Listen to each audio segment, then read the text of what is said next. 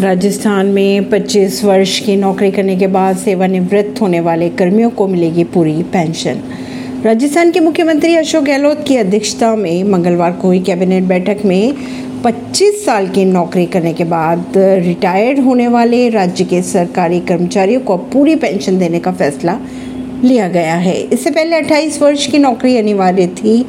वहीं 75 वर्ष के पेंशनर को 10 प्रतिशत अतिरिक्त पेंशन भत्ता भी दिया जाएगा। इस तरह से राज्य के सरकारी कर्मचारियों के लिए ये बहुत बड़ी खुशखबरी हो सकती है।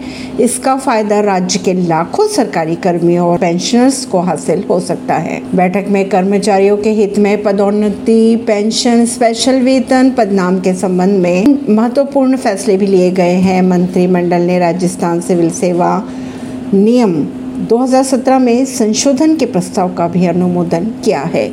इससे कार्मिकों के विशेष वेतन में बढ़ोतरी होगी और राजस्थान के सीएम ने ये भी घोषणा की कि 2023-24 के बजट में इसकी घोषणा की जाएगी।